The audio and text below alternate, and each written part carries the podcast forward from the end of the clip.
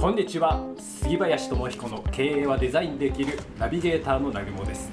そして番組パーソナリティの杉林智彦さんです。今日もよろしくお願いいたします。はい、よろしくお願いします。さあ、えー、まあしちがつ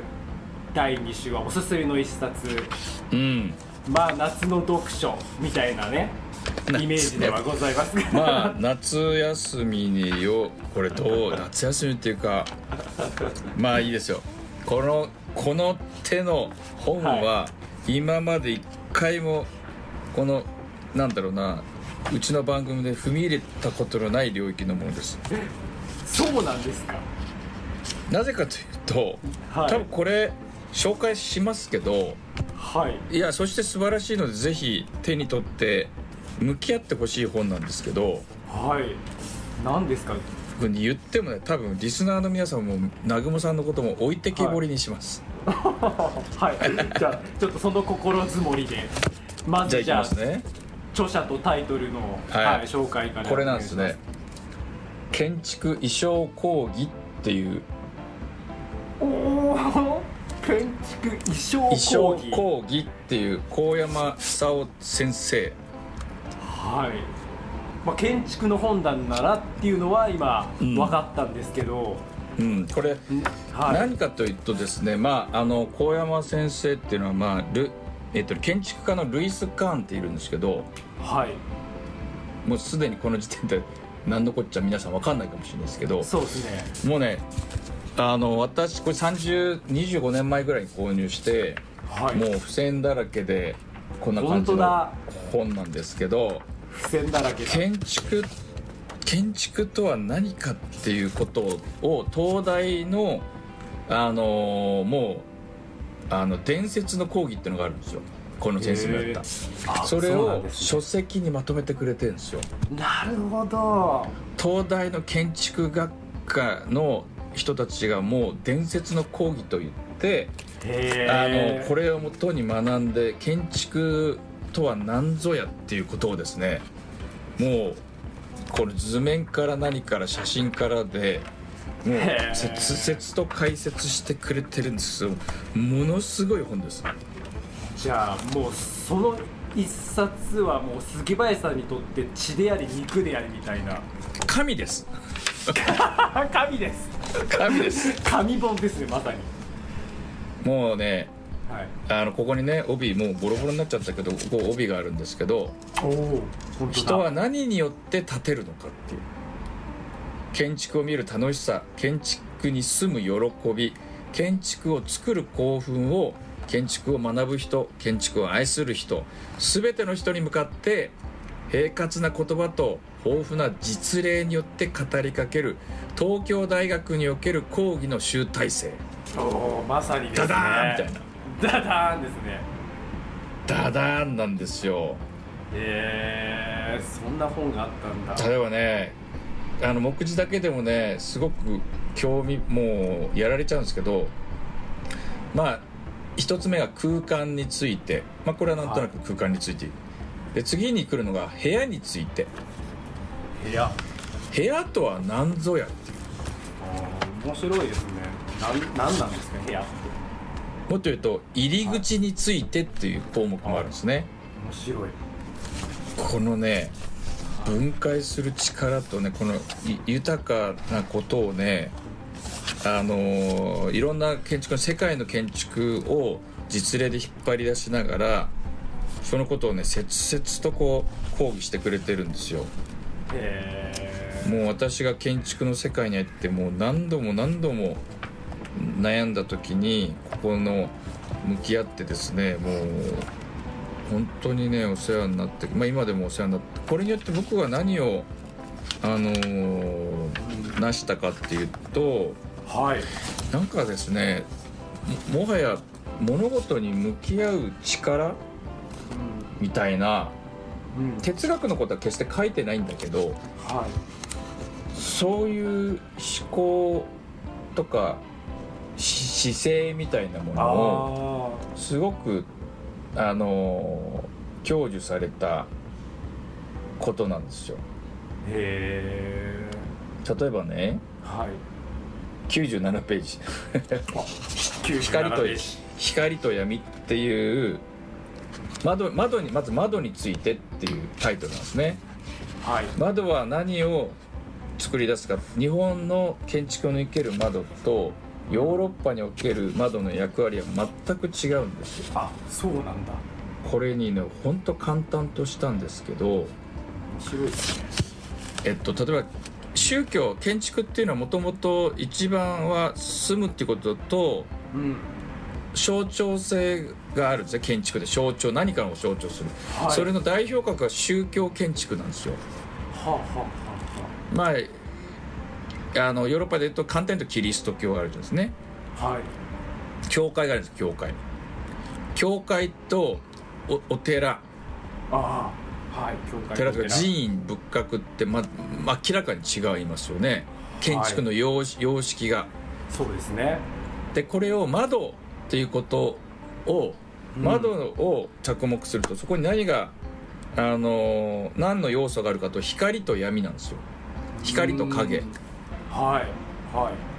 これをヨーロッパ建築、まあ、宗教建築ですね。ヨーロッパの教会と日本の寺社仏閣のことをこう比較しながら、窓の地域における窓の役割の違いっていうのを言ってくれてるんですけど、それ何かっていうとね、うん、知りたい。教会における光はどこから入るかっていうことで、教会の窓、教会、なんかイメージ的にはなんかあれステンドグラスっていうんですか、うんうんうん、なんかああいうイメージで、うん、結構なんか高いところに高いところにありますよね。すごいすごい。そう、なんかそこから、うん、なんか綺麗な光が差し込むみたいなイメージはありますね、はいはい、イメージですけどね今。つまりこれは、はいはい、キリスト教の考えが建築を作ってるんですよ。あ、そっか、そこから建築が神は天にいるんですよね。あ、確かに。だから高い教会、高いですよね、天井が。光は上から下に注がれてるんですよ。そうですね、ま、注がれるように建築を作ったんです。へー、窓を作ったんです。はいはい、なるほど。一方で一方で、はい、日本の例えば東大寺とか、まあ、何でもいいです、お寺でもいいですは、窓の窓とか光はどこから来ますか。いわゆるイメージ、襖とか、うん、ああいう襖とか、うん、こう自分の目線と同じところをこう襖を開けると光が差し込んできたりとか、うんうん、光の、はい、光の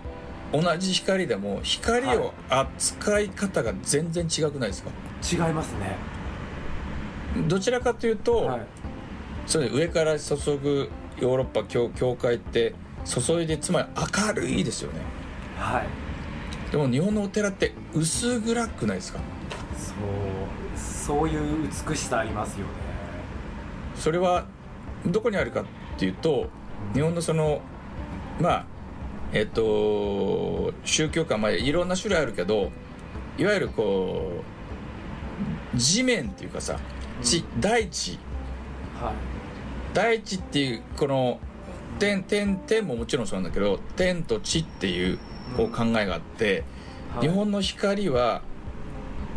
どういうふうに取り組んでるかっていうと、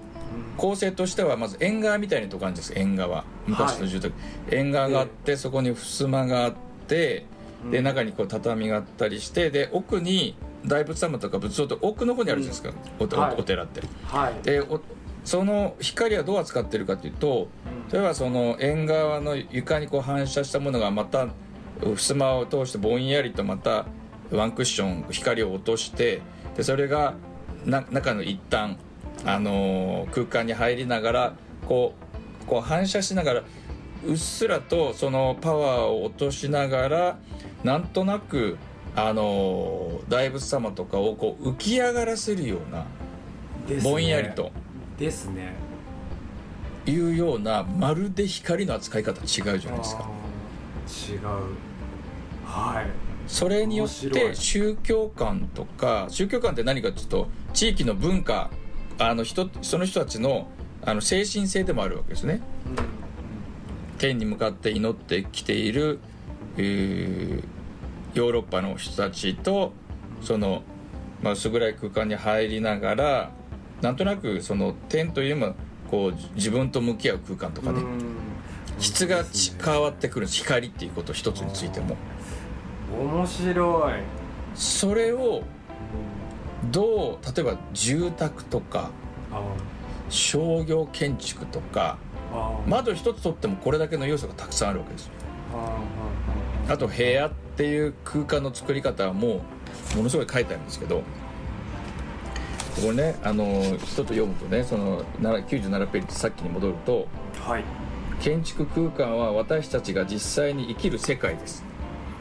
私たちはそれを外から干渉するのではなくそれに参加しています、うん、で飛ばしていくと、えー、ここに置かれている彫像とバロック建築内の彫刻、例えばトレンド、トレード大聖堂のトラスうんと比べればその違いは対照的です。で大聖堂では上から落ちる光は強く鮮やかで、それが無数の踊る天使たちや立ち並ぶ聖人たちの頭に当たって飛び散っています。頂上はあのー、落ちてくる光の滝の中を遡っていくかのようです。それに対して仏像は淡いおぼろげな光を下から受けて浮き上がりたゆっていますたゆ立っています。光は刺すというよりは下からにじむように立ち上っているのですっていう、うん、まさにですね。このどうですか、この建築衣装講義っていう名前のタイトルの本なんですけど、はい、この光の作用をこれね、もう本当哲学本と思うぐらい、ね、文章の本当に素晴らしいなと思うんですよ。だからけ建築ってあのルイス・カーンって今度にしら興味ある方調べていただけると、僕はもう強烈な建築家だ、この人に本当に窓の作り方、空間とはっていうことを、まあそこまでもちろん全然到達はしてないですけど、今もそれに向き合い続けてますけど、そのことに入り始めたものすごい建築っていう世界の奥深さ、その魅力、そしてあの人間が作ってきたそのなんだろうな、各地域でのうーん文化とか宗教、生活の仕方に本当に紐づくものが建築なんだなっていうことに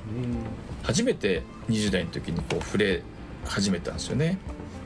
わからないながらにもこのむさぼり読みました本当。へー。今読んでもこの文章を読むだけでも、ああ今作っているマンションのあのところを果たしてこのように向き合ってあの設計できてるだろうかっていうところに立たしてくれるんですよね、うんうん、なんか本質って一体何だろうかっていうことに、ね、やっぱりさすが東大のもう伝説の講義と言われただけあってものすごいものだなって思いますので、ぜひですね、お手にとってね、あの夏の夏いっかげつ向き合う本としてやってみることを非常にお勧めしたいと思います。いや熱い一冊をありがとうございました。熱い、はいぜひぜひそれでは今日のセレンディピティ、偶然の中から幸運をつかみ取るためのヒント、は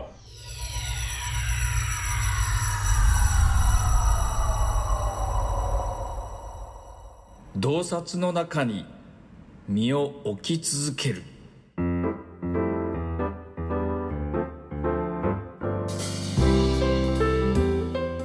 もうね、今開いてもういろんなとこに線が引いたんですけど、パッと開いたとこの一文ちょっと読みますね、はい、お願いします。この文が訴えていることが何だろうかと思ってちょっとお聞きください、はい、建築に携わってない人も全然関係ないです、大丈夫です、はい、いきますね、はい、私はここでもここでももう一度建築空間とは私の身体の延長であり、生きた経験として存在するものであることを繰り返さねばなりません。私たちの全ての分析も理論も、そして提案も生きた経験と行為に根ざして、そして絶えずそこから生命を与えられていなければ、いかに空虚であるいは時に危険なものであるかを私たちは常によく自覚していなければなりません。とりわけ建築家に与えられた、それは大きな使命であります。うん、深いな、深いな。何を言ってるんだろうっていうさ。でも、はいはいはい、何か自分が到達していない、いまだ僕これ読んでもう、あ、僕は私はここに到達していないなって思うんですね。でもそこが、そういう場所があるだろうし、ああ、そのそこで生きるっていうことを、うん、作っていくっていうことを、絶えずそのことに向き合っていくっていうのはすごい大きな使命なことなんだなって、なんかね、壮大なことに出会った、すごい大きな仕事に出会った体験をなんかするんですよ。壮大な仕事をしてるんだなっていうことにね、自分が立たされた時にすごいなんかね、それぞれの、まあ、若い時も そ, その時にできる限りのことをね、本当に精一杯やろうっていう、いうなんかね、そこにたったこのろく行ぐらいの文章であの奮い立たされたり